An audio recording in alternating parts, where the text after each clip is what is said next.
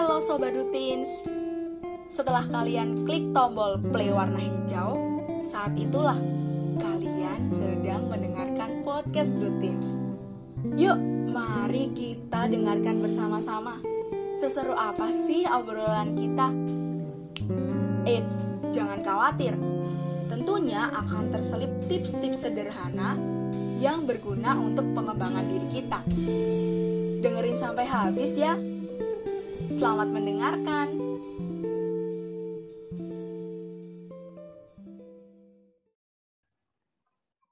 Halo Sobat Dutins, selamat datang di podcast Dutins episode 5. Berjumpa lagi dengan aku Naila dan juga Faik di episode 5 ini. Iya, balik lagi nih sama kita. BTW, eh, kali ini Faik sama Nay ngundang narasumber baru lagi nih. Kenalan dulu yuk. Halo Kavel. Halo. Halo, halo, halo semuanya. Halo. Apa kabarnya nih? Baik dong, lagi sehat nih, lagi sehat-sehatnya. Ah. Emang kita tuh di masa-masa seperti ini harus benar-benar menjaga kesehatan dengan ekstra ya.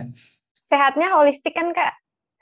Aduh, iya kan? dong, holistik Ah, dong pastinya. Oke. Bagus deh kalau Harus gitu.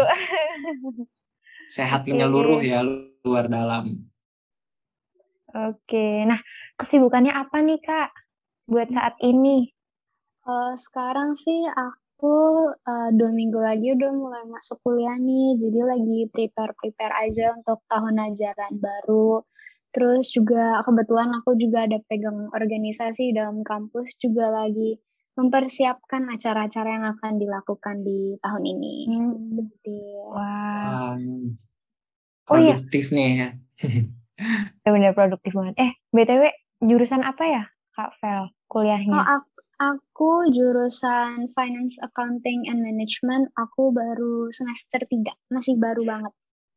Wah, sama nih kayak kita ik sama Iya, betul, semester betul. tiga. Masih Berarti pada kita muda. seumuran. Iya benar-benar kita seumuran. Berarti manggilnya langsung langsung nama aja nih ya, nggak usah pakai kak kak aja. Oke, langsung aja nih Sobat Dutir. Nah, di episode kali ini kita mau bahas topik yang sering banget dihadapin sama eh, anak-anak di usia kita nih. Wah, apa tuh?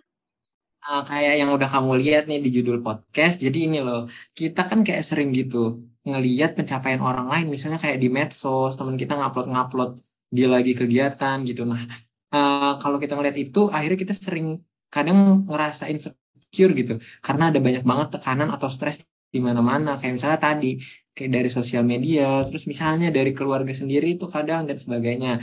Nah, tekanan-tekanan itu kan bikin ngerasa diri ini tuh ngerasa kurang terus ya sih ngelihat orang kok bisa aktif gitu bisa ikut macam-macam organisasi terus bisa dapetin banyak sertifikat ya nggak sih Oh iya bener banget, Ik. Aku juga pernah dengar kayak gitu sih. Dan kayaknya nih karena kita kedatangan narasumber yang keren banget nih. Waduh. Wah, nah kayaknya si Vel ini ada banget nih pengalaman bahkan tips yang bisa di-share buat Sobat Dutins.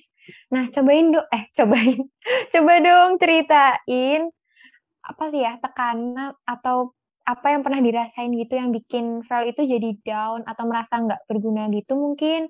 Mungkin bisa insecure karena itu tadi yang diceritain sama Faik karena terlalu banyak ngeliatin pencapaian orang lain di sosial media, ada tekanan dari keluarga, lingkungan, teman gitu. Mungkin boleh banget di- diceritain buat Sobat Dutins. Oke deh. Nah, aku cerita sedikit tentang kuliah aku. Aku kan kebetulan kuliah di luar negeri. Dan kampus aku itu pakai kurikulumnya UK. Jadi itu kita sekolah sebentar banget. Kita kuliah itu cuma tiga bulan, liburannya juga tiga bulan. Nah, liburan Oh, tiga bulan ini tuh uh, sebenarnya bagus banget dijadiin kesempatan untuk mempelajari hal-hal di luar kampus lah. Misalkan contoh kayak internship atau ngikutin kepanitiaan itu. Nah, uh, karena liburan aku panjang dan aku juga uh, di saat itu lagi mau cari-cari kegiatan baru juga kan lagi liburan ya namanya. Aku lihatlah uh, LinkedIn LinkedIn teman-teman aku. aku lihat-lihat LinkedIn teman-teman aku, aku lihat wah gila ternyata si A udah udah pernah ngikutin volunteer di panit eh di keorganisasian ini sama ini loh gitu loh. Padahal aku Wow. taunya aku taunya dia cuma ngikutin yang dalam. Oh ternyata dia, aku emang dia emang gak terlalu dekat. Cuman aku kayak kaget aja kayak, oh ternyata dia udah pernah ikut yang ini dan ini juga gitu. Nah dari situ muncullah uh, perasaan insecure dari aku. Terus uh, kebetulan teman dekat aku juga keterima internship di uh, satu uh, startup company lah. Padahal dia sama kayak aku nih kita sama-sama Wah. Semester tiga. Oh gila tuh, makin Iya, semakin keren banget sih itu. Iya, makanya aku semakin kayak Makin-makin aduh, gimana nih? Mau ngapain? Mau ngapain? Gitu kan. Terus belum lagi akunya sendiri tuh uh, gampang overthink lah jadi ya nah, tiap Hmm. malam tuh kayak merana nih aduh dia udah gini Aduh, merana. dia gimana nih? Kayak gimana? Terus kayak bingung juga kan cari-cari opportunity kayak gitu tuh gimana caranya sih? Apalagi uh, waktu itu uh, di saat itu networking aku belum terlalu luas lah masih istilahnya Mm-mm. masih cuma di dalam kampus-kampus aja gitu. Oh, itu sih uh, terus sosmed ya link uh, aku tuh dulu gak pernah merasa uh, sosial sosial media itu toxic gitu karena aku Mm. mengerti lah cara pakainya gimana sih supaya uh, pola pikir aku tuh nggak berubah menjadi negatif tapi setelah aku mengenal LinkedIn ini Oh. aku aduh, aku mulai nih aku mulai merasakan oh sosial media tuh ternyata bisa toxic loh gitu loh padahal sebenarnya LinkedIn itu kan sosial medianya bagus ya tujuan dari mereka ya, adalah uh, mau membantu kita memperluas koneksi kita gitu loh tapi malahan banget. aku melihatnya LinkedIn itu jadi uh, suatu aplikasi yang membuat diri aku membanding diri aku dengan pencapaian orang lain gitu loh. Maka dari situ tuh aku mulai sadar, oh ternyata pola pikir aku udah mulai gak bener nih. Ada nih yang harus, ada yang harus aku ubah. Itu sih kalau dari pengalaman itu tuh. Oke, sama sih Kak. Aku juga kadang ngerasa kayak gitu. Misal ngelihat teman-temanku tuh yang tadinya apa ya? Yang tadinya dia nggak terlalu aktif gitu pas SMA gitu kan. Terus kayak pas kuliah, loh kok nih orang bisa aktif banget gitu. Bahkan kayak aku sampai ngerasa, duh, ter gimana kalau misalnya dia bisa lebih dari aku gitu. Terus jadinya ya kepikiran, ngerasa kayak aku tuh apa ya? Bener nggak sih ngambil jalan ini gitu. Jadi kayak ya ngerasa ngedown gitu sampai kepikiran banget sampai ngerasa kurang berguna gitu. Nah ngomong-ngomong nih kan gitu ya. pressure, heeh. pressure tadi kan bagi beberapa orang misalnya kayak contohnya aku gitu kayak bisa menyebabkan eh, toxic productivity gitu gara-gara mungkin karena ngerasa kurang produktif terus eh, selalu ngerasa kurang eh, berusaha buat berusaha semampu kita gitu yang tadinya yang mana ini tuh dipengaruhi sama tekanan dari beberapa faktor ya kan? Misalnya kayak tadi kakak dari media sosial itu kan dari lingkungan pertemanan kakaknya itu. Nah, dampaknya yang Vel rasain tuh apa sih yang paling kerasa banget? Jadi kayak gimana sih ceritain dong pengalamannya, dampak-dampak yang eh, jadinya diri kita itu merasa kok kenapa jadi gini banget, terus jadinya mungkin jadi malas atau jadi malah lebih lebih apa kayak namanya lebih belajar mati-matian kali ya itu lebih over Iya, itu iya. mungkin apa sih yang dirasain selama masa-masa itu boleh banget nih diceritain Vel Oke, kalau aku pas eh, yang yang setelah aku merasakan yang insecure itu dampak yang Mm-mm. pertama yang paling aku rasakan adalah waktu istirahat aku berkurang. Karena balik lagi aku jadinya overthink ya kan. Aku ketika aku istirahat entah itu tidur, entah itu aku main game, aku tuh nggak bisa relax sepenuhnya gitu loh. Padahal kan aku deserve dong, aku pantas untuk mendapatkan waktu istirahat meskipun sedang lagi eh, apalagi kan lagi libur gitu kan. Tapi Betul, waktu betul. istirahat aku tuh jadinya keganggu gitu. Mau main game rasanya kayak aduh daripada main game mendingan gue belajar, aduh daripada main Iya. game mendingan gue ini gitu. Oh iya itu dampak eh, itu ya itu dampak pertama. Kalau selain itu sih eh, mungkin aku malahan jadinya ini salah sih ini aku malah jadinya merasa tidak terlalu nyaman dengan eh, orang yang pencapaiannya lebih besar daripada aku gitu. Aku Hmm. merasa kayak ini orang bukan temen nih tapi kayak uh, saingan gitu.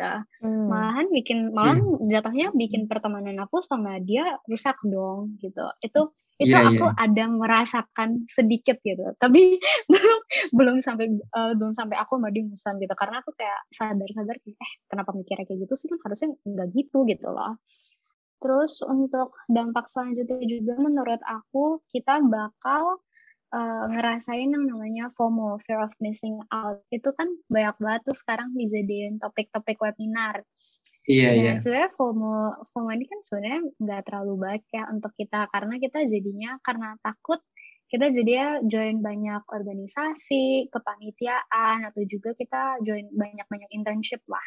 Terus ujung-ujungnya malahan kita burn out, capek, harus double meet, double device gitu-gitu. Hmm. Terus akhirnya malahan kita sendiri nggak bisa ngelaksanain tanggung jawab dengan baik udah ya kalau nggak bisa ngelaksanain tanggung jawab dan baik dengan baik kan sedikit uh, malahan berdampak ke orang banyak kan bukan ke cuman kita diri sendiri kita malahan juga ngerugiin orang lain uh, gitu. terus yang terakhir sih mungkin uh, aku jadinya uh, panik kayak panik hmm. mau nyari A mau, mau coba B mau coba A mau coba B gitu Uh, terus uh, malahan setelah itu aku pikir-pikir kan kayak eh kalau misalnya gue coba A, gue coba B, terus dua-duanya ternyata keterima, gue bisa nggak ya uh, menanggung jawabkan hal-hal yang sudah diberikan kepada uh, aku gitu. Kalau aku nggak bisa, malahan merusak diri dan juga nggak rusak kepercayaan yang dari organisasinya udah kasih. Gitu sih dari aku itu. Oke, dari uh, dampak-dampak pressure eksternal tadi nih, uh, gimana ya cara file ini uh, memanage gitu? Gimana caranya managing pressure-nya kakak? Gimana cara biar nggak terus down dan uh, ngerasain secure terus? Soalnya kan gak baik juga ya kalau misalnya kita tuh berlarut-larut dalam rasa uh, rasa down dan insecure itu. Meskipun sebenarnya uh, kalaupun gitu muncul rasa-rasa kayak gitu tuh ya wajar-wajar aja ya nggak sih? Uh, bener banget. Pasti uh, siapa pun manusia di mana pun pasti akan ada suatu saat dia ngerasain secure itu kayak nggak mungkin nggak banget. Tapi kalau untuk uh, nge-manage pressure sih pertama aku uh, benahi dulu pola pikir aku dulu.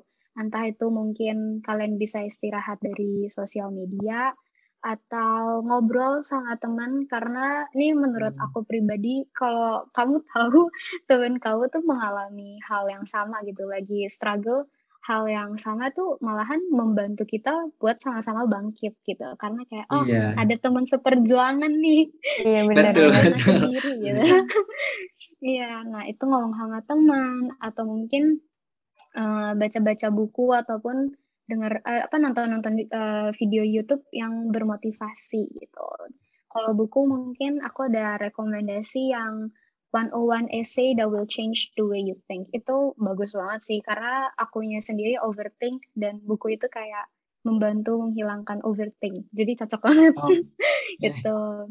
Nah, Nanti bisa dikasih tahu lagi Kak tuh bukunya. boleh banget, boleh banget.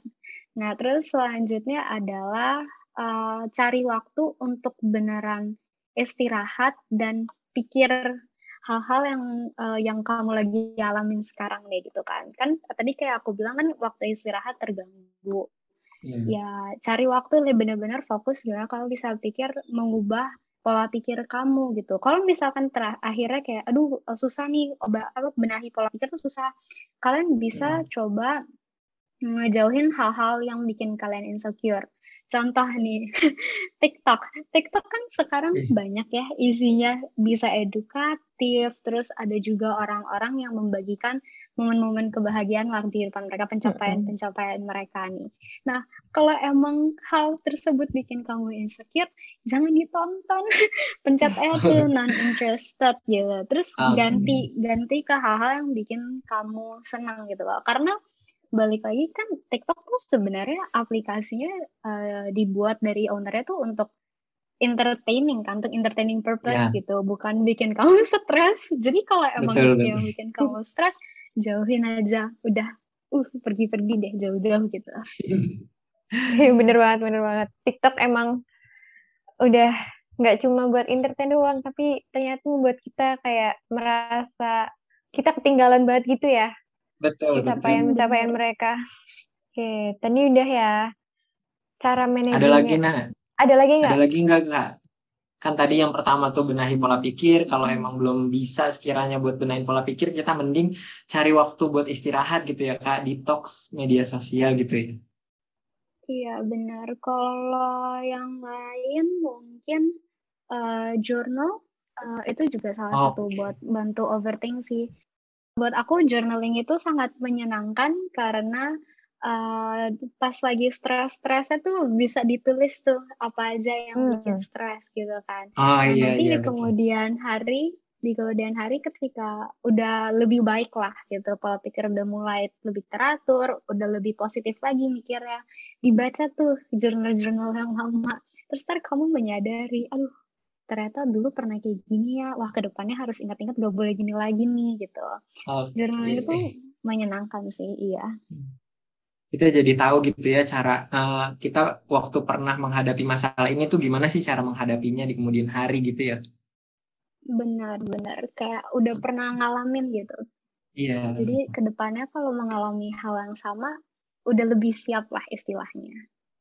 Hmm, cara nggak langsung kita iya. kayak belajar dari masa lalu ya yang pernah kita alami iya. gitu ya pengalaman pengalaman betul betul pengalaman oke okay. Oh, udah keren banget sih itu cara-caranya dan semoga sobat Dutins juga bisa nih coba nih cara-cara yang udah di-share sama Vel ini. Nah, kita masuk ke sesi Q&A nih. Kemarin kita tuh udah bikin story buat Q&A dan kita udah masuk tiga pertanyaan. Tiga pertanyaan terpilih yang akan kita jawab ya yang akan Kak Vel jawab. Betul. Sorry. Yeah. yang akan dijawab betul, oleh Vel. Nah, ini langsung masuk ke pertanyaan pertama ya. Insecure yang sesungguhnya itu sebenarnya gimana sih? Mungkin dari Vel sendiri ada makna tersendiri insecure itu yang gimana gitu? Yang sesungguhnya versimu. Sebenarnya gitu. Sebenarnya pertanyaan ini agak rancu ya. Aku nggak terlalu ngerti sebenarnya insecure yang sesungguhnya yang dimaksud gimana. Tapi kalau menurut aku pribadi, insecure atau pengalaman rasa insecure yang orang alami sendiri itu kan beda-beda ya. Bisa karena sosial media, terus juga tadi yang kayak Faik sama Nai bilang bisa juga karena lingkungan, keluarga ataupun teman. Uh, tapi yang pasti yang aku tahu pasti adalah uh, insecure itu adalah perasaan tidak tidak aman, tidak aman atau nggak tidak hmm. nyaman. Dan perasaan itu tuh valid. Jadi kalau emang kalian lagi merasa insecure, ya udah jangan apa ya, jangan kayak mikir kayak ah enggak lah, bukanlah paling cuma gini-gini doang. Itu jangan guys. Hmm. Kalau kalian ngerasa kalian sedikit insecure, ada mulai ada rasa insecure, langsung cari akar permasalahannya kenapa nih supaya kalian nanti tidak terjerumus lah ke mungkin uh, mental men uh, penyakit mental yang lebih parah kayak gitu sih kalau dari aku. Oke, thank you banget nih jawaban dari uh, Vel ini. Terus kita beranjak ke pertanyaan kedua. Nah, gimana nih cara mengatasi insecure waktu lihat orang yang lebih produktif, Kak? Hmm, oke. Okay. Berarti ini sebenarnya mungkin jawaban aku bakal mirip-mirip gimana cara aku manage pressure sih. Yang pertama okay. pasti uh, benahi pola pikir lagi, balik lagi pikir kayak harusnya ketika kalian melihat pencapaian orang itu hal pertama yang harus kita rasakan adalah sebenarnya kan turut senang ya dengan kayak pencapaian yeah. mereka apalagi kalau misalnya dia dekat sama kita gitu dan mm. malahan bukan insecure ya eh, kita bukan malahan bukan malahan bukan insecure gitu harusnya kita ikut turut senang gitu jadi benahi dulu pola pikir dan kalau pasti susah sih sebenarnya. Aku juga membenahi pola pikir aku tuh aku butuh waktu berbulan-bulan sampai akhirnya kayak bisa lebih sehat lah sekarang istilahnya gitu. Terus sama kalau memang insecure, kamu juga harus menyadari hal-hal apa saja yang sudah kamu pernah lakukan di uh, dulu gitu kamu harus okay. refleksi lah balik lagi aku oh, kok dia pernah kayak gini ah, aku juga udah pernah ngalam udah pernah mendapatkan pencapaian mungkin beasiswa keterima di organisasi kuliah yang sulit hal-hal kayak gitu kan sebenarnya gampangnya dilupain kalau misalkan kita lagi insecure gitu kita melihat rumput tetangga tuh lebih hijau gitu. Padahal kita punya tuh juga Iya. bagus loh gitu. Jadi ingat-ingat balik lagi uh, dan juga bersyukur lagi sih sebenarnya. Mungkin bersyukur agak sangat klise, tapi kayak ya sih itu yang harus diingat. Oke, berarti kita Oke. lebih ke gimana caranya kita bisa menghargai apa yang udah diri kita capai gitu ya nggak sih? Bener banget. Oke. Selanjutnya nih ada pertanyaan yang ketiga dan yang terakhir. Dari insecure tersebut karena kita melihat keberhasilan orang lain, eh, bisa nggak sih dijadiin motivasi? Itu pertanyaannya. Jawabannya jawabannya adalah uh, pasti bisa. Karena balik lagi ke aku bilang harusnya kalau kamu ngelihat pencapaian orang lain adalah kamu harusnya uh, ikut bahagia lah. Uh, apakah itu bisa dijadiin motivasi? Uh, motivasi sorry, pasti bisa banget karena uh, apa ya kalau kalau anggaplah kamu uh, yang pencapaian yang kamu lihat itu adalah teman dekat kamu, kamu pasti mau dong sukses barengan sama dia nggak mungkin enggak. Nah itu bisa Betul, banget dijadiin kunci motivasi. Tapi ingat balik lagi uh, kalian itu kalau memang kalau kamu mau bersaing atau mau sukses bareng itu harus harus dilakukan secara sehat lah. Kalian berjuang bareng-bareng, jangan uh, saling iri-irian, insecurean. Padahal kan kalian sendiri juga nggak tahu kan struggle yang dia alami untuk mendapatkan pencapaian tersebut. Kayak gitu sih. Hmm. Wah, Saling support. Betul. pokoknya Iya. saling support dan itu biasanya kayak lebih lebih apa ya mempengaruhi kita nggak sih kalau apalagi teman dekat kita gitu ya. Seru banget sih bincang seru kita di episode 5 ini. Yang tadi udah Hmm. dijelasin, udah jawabin Q&A juga. Dan boleh banget nih Sobat Dutins ngikutin tips trik dari Vel ini. Oke, eh, udah di penghujung podcast nih buat Kak Vel. Kira-kira ada nggak sih pesan-pesan buat sobat Dutins yang ingin disampaikan? Oke, kalau pesan-pesan mungkin adalah uh, kal apa kalian jangan putus asa gitu. Gak jangan putus asa kalau emang kalian sedang merasakan insecure ya nggak apa-apa dirasa di di apa di diterima terus diproses perlahan supaya bisa menjadi pribadi yang lebih baik lagi. Dan yang pastinya kalau kalian menemukan uh, kesempatan-kesempatan yang baru uh, jangan insecure juga tuh buat mencoba karena kita nggak bakal ada yang tahu kan ya ke depannya bakal gimana.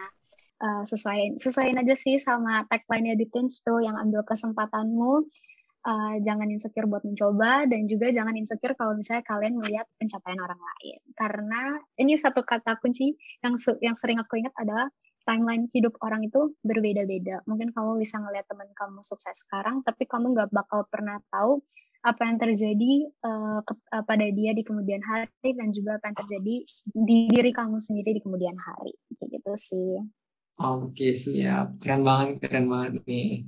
So buat sobat Dutins nih, terus semangat pokoknya. It's okay to be productive, uh, tapi tetap harus memperhatikan batas wajar ya, jangan sampai uh, nantinya jadi toxic productivity gitu. Karena kan cuma masing-masing dari kita, dari diri sendiri yang tahu batasan-batasan itu. Kita udah usaha sampai mana sih? Kita juga harus menghargai pencapaian-pencapaian diri kita. Jadi jangan terlalu nge-push diri buat uh, selalu satu selalu sama gitu sama orang lain.